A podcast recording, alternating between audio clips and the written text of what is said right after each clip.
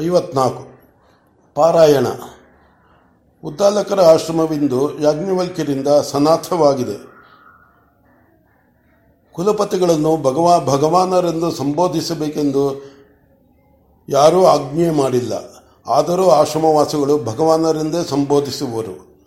ಅವರು ಕುಲಪತಿತ್ವವು ತಮಗೆ ಮೊದಲಿಗಿಂತ, ಮೊದಲಿನಿಂದ ಉಗ್ಗಿರುವಂತೆ, ಅಭ್ಯಾಸವಾಗಿರುವಂತೆ ನಡೆದುಕೊಂಡರು. ಅವರ ಆಶ್ರಮದ ಆಶ್ರಯ ಆಶ್ಚರ್ಯವೆಂದರೆ ಭಗವತಿಯವರು ವಯೋಮಾನದಿಂದ ನೋಡುವುದಾದರೆ ಕಾತ್ಯಾಯಿನಿಯವರು ಅಲ್ಲಿರುವ ವೃದ್ಧ ಶಿಷ್ಯರಿಗಿಂತ ಚಿಕ್ಕವರು. ಆದರೆ ಅವರ ಬಳಿಯಲ್ಲಿ ನಿಂತು ಕೆಲವು ಹೊತ್ತು ಮಾತನಾಡಿದರು. ಅವರಲ್ಲಿ ಅನಿರ್ವಚನೀಯವಾದ ವೃದ್ಧಿತ್ವವನ್ನು ಕಂಡು ತಲೆಬಾಗುವರು. ಅವಳು ವಯೋವೃದ್ಧಳಲ್ಲ, ಜ್ಞಾನ ವೃದ್ಧಳಲ್ಲ, ಜರಾದಿ ವೃದ್ಧಳಲ್ಲ. ಇನ್ನು ಷೋಡಶಿ, ಇನ್ನೂ ಷೋಡಶಿ. ಬಾಲಚಂದ್ರದಂತೆಯೇ ಅಭಿವೃದ್ಧಿಯಲ್ಲಿರುವ ಯೌ ಯೌವನ ಅಂಗಾಂಗಗಳು ಯೌವನವತಿ ಎಂಬುದನ್ನು ಉದ್ಘೋಷಿಸುತ್ತಿವೆ. ಆದರೂ ಅವಳಲ್ಲಿ ಎಲ್ಲರೂ ತಮಗಿಂತ ಹೆಚ್ಚಿನ ಏನೋ ಒಂದನ್ನು ಕಂಡು ತಲೆಬಾಗುವರು. ಅದು ಪತಿ ಸೇವಾ ಪರಾಯಣತೆಯನ್ನು ಸತಿ, ಪತಿ ಸೇವಾ ಪರಾಯಣತೆಯ ಫಲವೆಂಬುದನ್ನು ಯಾರೂ ಕಾಣರು ಯಾಜ್ಞವಲ್ಕ್ಯ ದಂಪತಿಗಳು ಯಾವ ಥರದ ಉದ್ವೇಗವೂ ಇಲ್ಲದೆ ಆಶ್ರಮದ ಕಾರ್ಯವನ್ನು ನಿರ್ವಹಿಸುವರು. ಆಶ್ರಮವಾಸಿಗಳಿಂದ ಹಿಡಿದು ಒಂದೆರಡು ದಿನ ಅತಿಥಿಗಳಾಗಿ ಬಂದಿದ್ದವರಿಗೆ ಹಿರಿಯರು, ಕಿರಿಯರು, ಎಲ್ಲರೂ ಹೋದ ದಂಪತಿಗಳು ಎಲ್ಲರೂ ಹೋದ ದಂಪತಿಗಳು ಬಂದ ಆ ದಂಪತಿಗಳಲ್ಲಿ ಅವು ಅವಾಹಿತ, ಅವ, ಅವಾಹಿತರಾಗಿರಬೇಕು ಎನ್ನುವರು. ವಿದೇಹರಾಜನಾದ ಜನಕನು ಸಂದರ್ಶನಾರ್ಥಿಯಾಗಿ ಆಶ್ರಮಕ್ಕೆ ಬರುವನೆಂದು ವದಂತಿ ಬಂತು. ಅದೇ ಮೊದಲನೇ ಸಲ ರಾಜನು ಸಪರಿವಾರವಾಗಿ ಸಪರಿವಾರನಾಗಿ ಆಶ್ರಮದ ಅತಿಥಿಯಾಗಿ ಬರುವುದು ಆಶ್ರಮವಾಸಿಗಳಿಗೆಲ್ಲ ಅದೊಂದು ಪರಮ ಸಂತೋಷದ ಸುದ್ದಿ. ಕೆಲವರು ಉತ್ಸಾಹದಲ್ಲಿ ಮುಂದೆ ಹೋಗಿ, ಇನ್ನು ಬಿಡೆಯ ನಮ್ಮ ಆಶ್ರಮ ಒಂದು ಯಾತ್ರಾಕ್ಷೇತ್ರವಾಗಿ ಹೋಗುತ್ತದೆ. ವಿದ್ಯಾಭಿಮಾನಿಗಳೆಲ್ಲರೂ ಯಾಜ್ಞವಲ್ಕ್ಯಾಶ್ರಮಕ್ಕೆ ಹೋಗದಿದ್ದರೆ ಒಂದು ಕಳಂಕ ಎನ್ನುವ ಹಾಗೆ ಆಗುತ್ತದೆ, ಎನ್ನುವರು. ಮಹಾರಾಜರು ಬರುವೆಗೆಂದು ಸಿದ್ಧತೆಗಳು ನಡೆದವು. ಅವರಿಗೆಂದು ಭವ್ಯವಾದ ಮಂದಿರವೊಂದು ಏರ್ಪಟ್ಟಿತು. ಅದರ ಎದುರುಗಡೆಯ ರಾಜಪರಿವಾರದವರಿಗೆ ಬೇರೆ ಬೇರೆಯಾದ ಮಂದಿರಗಳು, ಬಲಗಡೆಯಲ್ಲಿ ವಿದ್ವಾಂಸರ ವಸತಿಗಳು, ಅದರ ಹಿಂದುಗಡೆ ರಾಜಸ್ತ್ರೀಯರಿಗೆ ಅಂತಃಪುರಗಳು, ಸುತ್ತಲೂ ಕಾವ, ಸುತ್ತಲೂ ಕಾವಲಿನ ಸೇನೆಗೆ ಸಣ್ಣ ಸಣ್ಣ ವಸತಿಗಳು, ನಾತಿ ದೂರದಲ್ಲಿ ಗೋಶಾಲೆ ಅಡುಗೆಯ ಮನೆಗಳು, ಮಹಾರಾಜರು, ರಾಜಸ್ತ್ರೀಯರು ರಾಜ ಪರಿವಾರದವರು ವಿದ್ವಾಂಸರು, ಆಶ್ರಮವಾಸಿಗಳು ಕುಲಪತಿಗಳು ಕುಳಿತುಕೊಳ್ಳುವುದಕ್ಕೆ ಅನುಕೂಲವಾದ, ಎತ್ತರವಾದ, ವಿಶಾಲವಾದ ಅನಾವೃತ ಮಂಟಪವೊಂದು ಅವರು ಬರುವಾಗ ಯಾರು ಯಾರು ಎದುರುಗೊಳ್ಳಲು ಹೋಗುವವರು? ಅವರಲ್ಲಿ ಪೂರ್ಣ ಕುಂಭವನ್ನು ತೆಗೆದುಕೊಂಡು ಹೋಗುವವರು ಯಾರು? ಲಾಜಾಕ್ಷತಗಳನ್ನು ಎಸೆಯುವವರು ಯಾರು? ಪುಷ್ಪಗಳನ್ನು ಚೆಲ್ಲುವವರು ಯಾರು ಎಂಬುದೆಲ್ಲ ಗೊತ್ತಾಯಿತು. ಕಾತ್ಯಾಯಿನಿಯು ಮೈತ್ರೇಯಿಯ ಜೊತೆಯಲ್ಲಿ ಇರಬೇಕೆಂದು ತಾನು ತೆಗೆದುಕೊಂಡು ಹೋಗಬೇಕಿದ್ದ ಪೂರ್ಣ ಕುಂಭವನ್ನು ಮತ್ತೊಬ್ಬ ಮುತ್ತೈದಿಗೆ ಒಪ್ಪಿಸಿದಳು. ಮಹಾರಾಜರು ಬಂದರು. ಪಲ್ಲಕ್ಕಿಯಲ್ಲಿ ಬಂದು ಅವರ ಜೊತೆಗೆ ಪಲ್ಲಕ್ಕಿಗಳಲ್ಲಿ, ಮೇಣೆಗಳಲ್ಲಿ ವಿದ್ವಾಂಸರು ಬಂದರು. ವಾಹನಗಳ ಮೇಲೆ, ಆನೆಗಳ ಮೇಲೆ ರಾಜಪರಿವಾರದವರು, ರಾಜಸ್ತ್ರೀಯರು ಬಂದರು. ಪೂರ್ಣ ಕುಂಭದೊಡನೆ ವೇದಘೋಷಗಳು ಅವರನ್ನು ಎದುರುಗೊಂಡು ಭಗವಾನರು, ಭಗವತಿಯವರು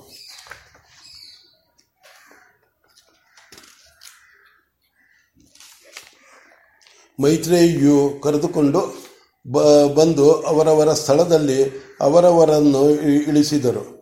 ಭಾರ್ಗವರನ್ನು ಗಾರ್ಗೆಯನ್ನು ಹಿಂದಿನ ದಿನವೇ ಬಂದಿದ್ದ ದೇವರಾತನು ಬಿಡದೆ ತಮ್ಮ ಮನೆಗೆ ಕರೆತಂದರು. ಮರುದಿನದಿಂದ ವೇದ ಬ್ರಾಹ್ಮಣೋಪನಿಷತ್ತುಗಳ ಪಾರಾಯಣವೆಂದು ಗೊತ್ತಾಯಿತು. ಭಗವಾನರು ಆ ಕಾರ್ಯಕ್ಕೆ ಒಬ್ಬ ವೃದ್ಧ ಶಿಷ್ಯನನ್ನು ಗೊತ್ತು ಮಾಡಿದರು. ಯಥಾಕಾಲದಲ್ಲಿ ವೇದಾಪರ, ವೇದ ವೇದ ಪಾರಾಯಣವು ಆರಂಭವಾಯಿತು. ಪೂರ್ವಾಹ್ನ ಅಪರಾಹ್ನಗಳೆರಡರಲ್ಲಿಯೂ ಪಾರಾಯಣವು ನಡೆಯಿತು. ವೃದ್ಧ ಶಿಷ್ಯನು ವೇದಿಕೆಯ ಮೇಲೆ ಕುಳಿತುಕೊಳ್ಳುವನು.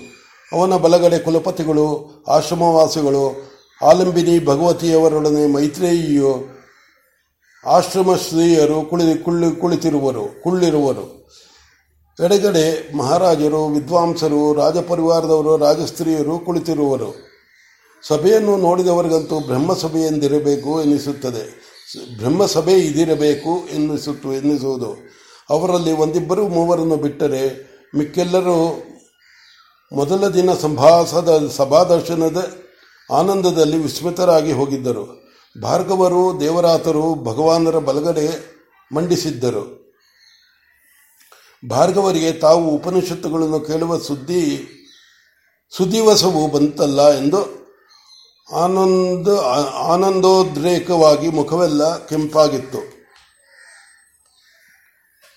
ವೇದ ಪಾರಾಯಣವಾದಾಗ ವಿದ್ವಾಂಸರು ತಲೆದೂಗಿದ್ದೇ ತೂಗಿದುದು. ಇದುವರೆಗೆ ಇದ್ದ ವೇದದಲ್ಲಿ ಮಂತ್ರ ಬ್ರಾಹ್ಮಣಗಳು ಬೆರೆತಿವೆ. ಹೊಸ ವೇದದಲ್ಲಿ ಅದಿಲ್ಲ.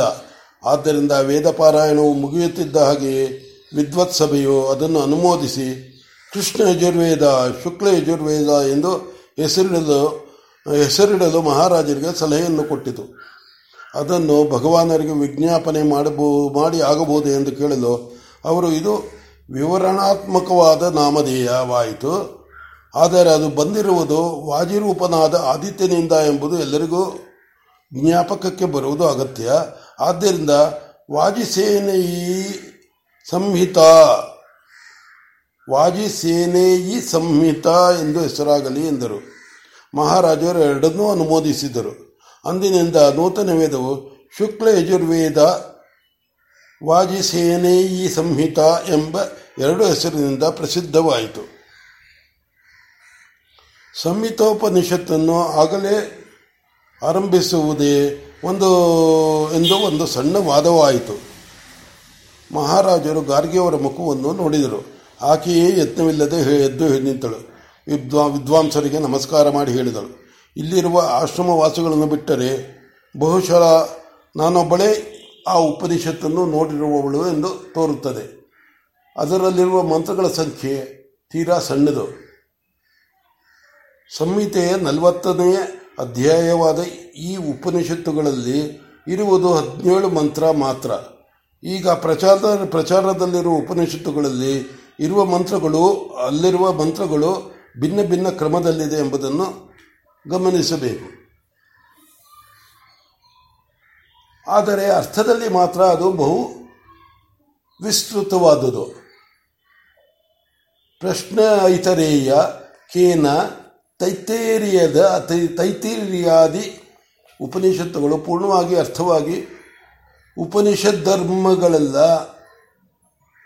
ಉಪನಿಷದ್ ಉಷ ಉಪನಿಷತ್ ಧರ್ಮಗಳೆಲ್ಲ ಕರಗತವಾಗಿರುವವರಿಗೆ ಮಾತ್ರ ಈ ಉಪನಿಷತ್ತು ಅರ್ಥವಾದರೆ ಆಗಬಹುದು. ಆದ್ದರಿಂದ ಈಗಲೂ ಇದು ಪಾರಾಯಣವಾಗಲಿ. ಇನ್ನೊಮ್ಮೆಯೂ ಆಗಬೇಕು. ಇದು ನನ್ನ ಅಭಿಪ್ರಾಯ. ಹಾಗೆಯೇ ತೀರ್ಮಾನವಾಯಿತು. ಹಾಗೆಯೇ ತೀರ್ಮಾನವಾಯಿತು. ಅದನ್ನು ಕೇಳಿದ ವಿದ್ವಾಂಸರು ಗಾರ್ಗಿಯವರು ಹೇಳಿದುದು ಸರಿ ಎಂದು ಎಂಬ ಸಿದ್ಧಾಂತಕ್ಕೆ ಬಂದರು. ಆ ಉಪನಿಷತ್ತು ಎಲ್ಲವೂ ಆದ ಮೇಲೆ ಮತ್ತೆ ಪಾರಾಯಣವಾಗುವುದೆಂದು ನಿಷ್ಕರ್ಷೆಯಾಯಿತು.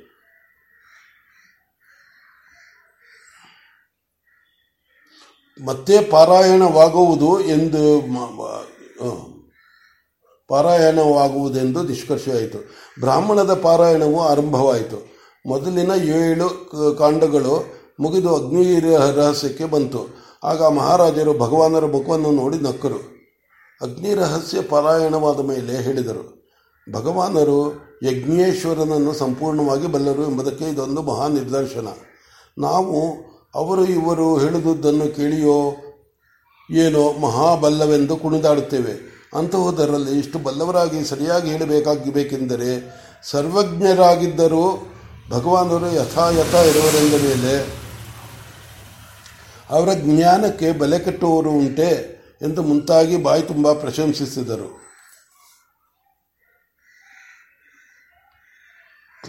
ಭಗವಾನರು ತುಟಿಪಿಟಕ್ಕಿನ್ನಲಿಲ್ಲ ಬ್ರಾಹ್ಮಣ ಪಾರಾಯಣವು ಮುಗಿಯಿತು. ಅಶ್ವಮೇಧ ಕಾಂಡದಿಂದ ಉಪನಿಷತ್ತು ಆರಂಭವಾಯಿತು. ಆಗ ಭಗವ ಭಗವಾನರು ಮಾತನಾಡಿದರು, ಇಲ್ಲಿ ಗಾರ್ಗೆಯವರು ಹಿಂದೆ ಕೇಳಿದ ಪ್ರಶ್ನವೊಂದಕ್ಕೆ ಭಗವಾನ್ ಆದಿತ್ಯನು ಉತ್ತರ ಕೊಟ್ಟಿದ್ದಾನೆ. ಅವರು ಕರ್ಮ ಬ್ರಹ್ಮ ಸಮುಚ್ಚಯವಾದವೇ ಸಿದ್ಧಾಂತವಾದರೆ ಕರ್ಮಾಧಿಕಾರವಿಲ್ಲದವರ ಉದ್ಧಾರವು ಹೇಗೆ ಎಂದರು. ಅಂತಹವರು ಒಂದು ಯಜ್ಞವನ್ನು ಕುರಿತು ತತ್ಸಂಬಂಧಿಯಾದ ಮಂತ್ರಗಳನ್ನು ಬ್ರಾಹ್ಮ, ಬ್ರಾಹ್ಮಣವನ್ನು ಪಾರಾಯಣ ಮಾಡಿದರೆ ತತ್ಫಲವು ದೊರಕುವುದೆಂದು ಆದಿತ್ಯ ದೇವನ ಉತ್ತರ. ಸಾಲದೆ ಇನ್ನೊಂದು ಮಾತು. ಆತನ ಅಪ್ಪಣೆ ಎಂದು ಈತ ಇಲ್ಲಿ ಹೇಳುತ್ತೇನೆ, ಚಾತುರ್ವರ್ಣ್ಯವೂ ಸೇರಿ ಒಂದು ಸಮಾಜ. ಗುಣಕರ್ಮಗಳಿಂದ ಗುಣ ಕರ್ಮಗಳಾಗಿ ವಿಭಾಗವಾಗುವುದನ್ನು ಗಮನಿಸಿದೆ. ಕಾಲವಶವಾಗಿ ಪ್ರತಿಯೊಬ್ಬರು ತಾವು ತಾವು ಪ್ರತ್ಯೇಕವಾಗಿರುವಂತೆ ವರ್ತಿಸಿದ್ದಾರೆ. ಇದು ಸರಿಯಲ್ಲ. ಅದು ಇದಕ್ಕಾಗಿ ಉಪಲಕ್ಷಣವಾಗಿ ರಾಜನ್ಯರ ಕಥೆಗಳನ್ನು, ಕಥೆಗಳು ಎರಡನ್ನೂ ಸೇರಿಸಿ ಈ ಉಪನಿಷತ್ತನ್ನು ಪೂರ್ಣ ಮಾಡಬೇಕಾಗಿದೆಯಂತೆ, ಆದ್ದರಿಂದ ಇದು ಅಪೂರ್ಣವಾಗಿಯೇ ಇನ್ನೂ ಉಳಿದಿದೆ ಉಳಿದಿದೆ ಎಂದರು. ಉಪನಿಷತ್ ಭಾಗಕ್ಕೆ ಭಗವಾನರೇ ವಿದ್ವಾಂಸರ ಕೋರಿಕೆಯಂತೆ ತಾವು ಅರ್ಥ ಹೇಳಿದರು. ಭಗವಾನರ ವಚೋ ವೈಖರಿಯೇ ಆಗಿತ್ತೋ ಅಥವಾ ತಪಸ್ವಿಯ ಮಾತುಗಳೆಂದು ಅವಕ್ಕೆ ವಿಚಿತ್ರವಾದ ಶಕ್ತಿ ಬಂದಿತ್ತೋ ಅಥವಾ ವಿದ್ವಾಂಸರ ಹೃದಯಗಳು ಪಕ್ವವಾಗಿದ್ದವೋ ಅಂತೂ ಆ ಅರ್ಥವನ್ನು ಎಲ್ಲರೂ ಗ್ರಹಿಸಿ ಭಗವಾನರು ಕೃತಕೃತ್ಯವೆಂದು ಒಪ್ಪಿದರು ಭಾರ್ಗವ ದೇವರಾತರು ಮತ್ತೊಮ್ಮೆ ಉಪನಿಷತ್ತನ್ನು ಕೇಳಬೇಕು ಎಂದುಕೊಂಡರು. ಮರುದಿನ ಜನಕರಾಜನು ಭಗವಾನರ ಬಳಿಯಲ್ಲಿ ವಿನಯದಿಂದ ಅರಿಕೆ ಮಾಡಿಕೊಂಡನು. ಯಾವಾಗಲಾದರೂ ಭಗವಾನರು ಒಮ್ಮೆ ನಮ್ಮ ಅರಮನೆಯವರೆಗೂ ದಯಮಾಡಿಸಿ ನಮ್ಮನ್ನು ಅನುಗ್ರಹಿಸಬೇಕು. ಹಿಂದೆ ನಮಗೆ ಕೊಟ್ಟಿದ್ದ ವರವನ್ನು ಎಂದರೆ ಕಾಮಪ್ರಶ್ನನಾಗಬಹುದು ಎಂಬ ವರವನ್ನು ಮರೆಯಬಾರದು ಎಂದನು. ಭಗವಾನರು ನಗುತ್ತಾ ಸಮಯೋಚಿತವಾಗಿ ಮಾತನಾಡಿ ಮುಗಿಸಿದರು. ಆಶ್ರಮವಾಸಿಗಳಿಗೆಲ್ಲ ಯಥೋಚಿತವಾಗಿ ಉದಾರವಾಗಿ ಮರ್ಯಾದೆಗಳನ್ನು ವಿತರಣೆ ಮಾಡಿ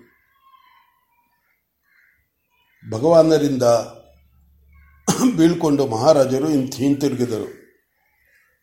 ಅಂದಿನ ರಾತ್ರಿ ಮನೆ ಕೆಲಸಗಳನ್ನು ಮುಗಿಸಿಕೊಂಡು ಕಾತ್ಯಾಯಿನಿಯು ಮಲಗುವುದಕ್ಕೆ ಹೋಗಬೇಕು. ಆಗ ಮೈತ್ರಿಯೇಯಿಯು ಬಂದಳು ಅಕ್ಕನನ್ನು ಮಾತನಾಡಿಸಲು ತಂಗಿಯಂತೆ ಸ್ನೇಹದಿಂದ ಕಾತ್ಯಾಯಿನಿಯನ್ನು ಮಾತನಾಡಿಸಿದಳು.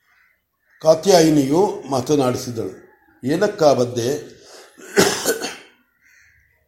ಮೈತ್ರೇಯಿಯು, ನಾನು ನಿನ್ನೊಡನೆ ಒಂದು ವಿಚಾರವನ್ನು ಕುರಿತು ಮಾತನಾಡಬೇಕು. ಅದಕ್ಕೆ ಬಂದೆ. ನೀನು ಸಾವಧಾನವಾಗಿ ಕೇಳುವೆಯಾ? ನೀನು ನನಗಿಂತ ದೊಡ್ಡವಳು, ನೀನು ಹೇಳುವುದನ್ನು ಕೇಳಬೇಕಾದದ್ದು ನನ್ನ ಧರ್ಮ. ತಂಗಿ, ನಿನಗೆ ನಿನಗೆ, ನೀನು ನನಗೆ ಯಾವುದರಲ್ಲಿಯೂ ಕಡಿಮೆ ಮಾಡಿಲ್ಲ, ಎಲ್ಲದರಲ್ಲಿಯೂ ನಾನು ಮೊದಲು, ನೀನು ಆಮೇಲೆ ಎಂಬಂತೆಯೇ ನಡೆದುಕೊಳ್ಳುತ್ತಿದ್ದೀಯೇ, ಆದರೆ ಅದು ಸರಿಯಲ್ಲ. ಆ ಆಶ್ರಮಕ್ಕೆ ನೀನು ಅಧಿರಾಜ್ಞಿ. ನನ್ನಿಂದ, ನಿನ್ನ ಅಧಿಕಾರಕ್ಕೆ ಕುಂದು ಬರಬಾರದು. ಆದ್ದರಿಂದ ನಾನು ಇಲ್ಲಿಂದ ಆದಷ್ಟು ಬೇಗ ಹೋಗಬೇಕು ಎಂದಿದ್ದೇನೆ. ಹಾಗೆನಿಸಲು ಕಾರಣವೇನಾದರೂ ಬಂತೆ? ನನಗೆ ತಿಳಿದಂತೆ ನಾನು ನಿನ್ನಲ್ಲಿ ಯಾವಾಗಲಾದರೂ ಅನಿವ್ಯ ಅವಿನಯದಿಂದ ನಡೆದಿದ್ದ ನಡೆದಿಲ್ಲವಲ್ಲ? ನಾನು ಹಾಗೆ ಆಗಲೇ ಹೇಳಿದನಲ್ಲ, ನೀನು ಎಳ್ಳಷ್ಟೂ ಅಲ್ಲ. ಎಳ್ಳಿನ ಮೊನೆಯಷ್ಟೂ ಅವಿನಯವನ್ನು ತೋಳಿ ತೋರಿಸಿಲ್ಲ. ಆದರೆ ನಾನು ಇಲ್ಲಿರು, ಇಲ್ಲಿರುವುದರಿಂದ ನಿನ್ನ ಅಧಿಕಾರದ ವ್ಯಾಪ್ತಿಯು ಕಡಿಮೆಯಾಗುತ್ತದೆ. ನೀನು ಭಗವಾನರ ಪತ್ನಿ ಭಗವತಿ. ಆದರೆ ನೀನು ವರ್ತಿಸುವುದರಲ್ಲಿ ನಾನು ಭಗವತಿ ನೀನು ಅಜ್ಞಾಧಾರಳು ಎನ್ನುವಂತೆ ವರ್ತಿಸುತ್ತೀಯೇ. ಈ ಅಧಿಕಾರ ಹಾನಿಯನ್ನು ನಾನೆಂತ ಸೇರಿಸಲಿ? ಕಾತ್ಯಾಯಿನಿಯು ಕುಳಿತಳು. ಮೈತ್ರಿಯನ್ನು ಕೈ ಹಿಡಿದು ಕುಳಿತುಕೋ ಎಂದು ಕುಳಿಸಿಕೊಂಡು ವಿಶ್ವಾಸದಿಂದ ಹೇಳಿದಳು. ನಿನ್ನದು ವಿಚಿತ್ರವಾದ ಮನೋರೋಗ. ಮೊದಲು ನಿನಗೆ ನಮ್ಮಿಂದ ಏನಾದರೂ ತಪ್ಪಾಯಿತೇನೋ ಎಂದು ಹೇಳಿ ಹೆದರಿದ್ದೆ. ನಮ್ಮಿಂದ ಏನಾದರೂ ತಪ್ಪಾಯಿತೇನೋ ಎಂದು ಹೆದರಿದ್ದೆ. ನೀನು ಹೇಳಿದುದನ್ನೆಲ್ಲ ಕೇಳಿದ ಮೇಲೆ ನೀನು ಕಾರಣವಿಲ್ಲದೆ ವ್ಯಥೆ ಪಡುತ್ತಿದ್ದೀಯೇ ಎನ್ನಿಸಿತು. ಆಗಲಿ, ನಿನ್ನ ಮಾತೇ ಕೇಳೋಣ. ನೀನು ಏನು ಮಾಡಬೇಕು ಎಂದಿದ್ದೀಯೇ? ನಾನು ಇನ್ನೆಲ್ಲಿಗಾದರೂ ಹೋಗೋಣ ಎಂದಿದ್ದೇನೆ. ಎಲ್ಲಿಗೆ ಅದನ್ನು ಹೇಳು. ಅದೇ ಇನ್ನೂ ಗೊತ್ತಾಗಿಲ್ಲ. ನೋಡು, ನಾನು ಬೆಳೆದ ಹುಡುಗಿ, ಮದುವೆ ಇಲ್ಲದವಳು, ಜೊತೆಗೆ ಮನಸ್ಸು ಬಂದಂತೆ ನಡೆಯುವವಳು, ಹೀಗೆ ಲೋಕವಿಲಕ್ಷಣವಾದ ಹೆಣ್ಣು, ಎಲ್ಲದರಲ್ಲಿಯೂ ಅಪಯಶಸ್ಸು ತಪ್ಪುವುದಿಲ್ಲ. ಎಲ್ಲಿದ್ದರೂ ಅಪಯಶಸ್ಸು ತಪ್ಪುವುದಿಲ್ಲ. ಇಲ್ಲಿ ಬಿಟ್ಟು ತವರು ಮನೆಗೆ ಹೋದನೆಂದುಕೊಳ್ಳೋಣ. ಅಲ್ಲಿಯೂ ಅಪಯಶಸ್ಸು ತಪ್ಪಿದಲ್ಲ. ತಪ್ಪಿದ್ದಲ್ಲ. ಆದ್ದರಿಂದ ನನ್ನಂತೆ ಇರುವ ಗಾರ್ಗಿಯವರ ಬಳಿಗೆ ಹೋಗೋಣ ಎಂದು ಒಂದು ಮನಸ್ಸು. ಹಾಗಾದರೆ ಇಲ್ಲಿ ಬಂದಿದ್ದಾಗ ಅವರನ್ನು ಕೇಳಿದ್ದೇ ಏನು? ಹೌದು, ಕೇಳಿದೆ. ಅವರು ಇರುವುದಾದರೆ ಇಲ್ಲಿರೋ. ಭಗವಾನರು ನಮ್ಮೆಲ್ಲರಿಗೂ ದೊಡ್ಡವರು. ಅವರ ಆಶ್ರಯ ಬಿಡುವುದಾದರೆ ಇನ್ನೆಲ್ಲಿಗೂ ಹೋಗಬೇಡ. ನನ್ನ ಬಳಿಗೆ ಬಂದು ಬಿಡು ಎಂದರು. ಸರಿ, ನಿನಗೆ ಭಗವಾನರು ಬೇಕೋ ಬೇಡವೋ? ನೀನೋ, ನಿನ್ನ ಕುಂಕುಮಾತೋ? ಬಿಡು, ನನಗೆ ಬೇಕಾಗಿರುವುದು ಮಾರ್ಗದರ್ಶಿಯಾದ ಸದ್ಗುರು. ಭಗವಾನರು ಇಂತಹ ಸದ್ಗುರುವಾಗಬಲ್ಲರು ಎಂಬ ನಂಬಿಕೆ ನಿನಗುಂಟೋ? ನನಗೆ ಸಂಪೂರ್ಣವಾಗಿಯೂ ಉಂಟು. ಅಷ್ಟೇ ಅಲ್ಲ, ಅಂತಹವರು ಗುರುವಾಗಿ ಲಭಿಸಬೇಕಾದರೆ ಅದೃಷ್ಟವಿರಬೇಕು ಆದರೆ ವಯೋಧರ್ಮವನ್ನು ನೋಡುವ ಜಗತ್ತು ನನಗೆ ತೋ, ತನಗೆ ತೋರಿದಂತೆ ಆಡಿಕೊಳ್ಳುವುದು. ಅಕ್ಕ, ಜಗತ್ತು ಬೇಡವೆಂದು ಹೊರಟವಳಿಗೆ ಜಗತ್ತು ಹಾಗೆನ್ನುವುದು, ಹೀಗೆನ್ನುವುದು ಎಂಬ ಹಂಬಲವೇಕೆ? ಮೈತ್ರೇಯಿಯು ತನ್ನ ಒಪ್ಪು, ತಪ್ಪನ್ನು ಒಪ್ಪಿಕೊಂಡು ಹೇಳಿದಳು. ಅಪಯಶಸ್ಸು ಎನ್ನುವುದು ಯಾವಾಗಲೂ ಒಬ್ಬರನ್ನು ಕುರಿತು ಬರುವುದಿಲ್ಲ.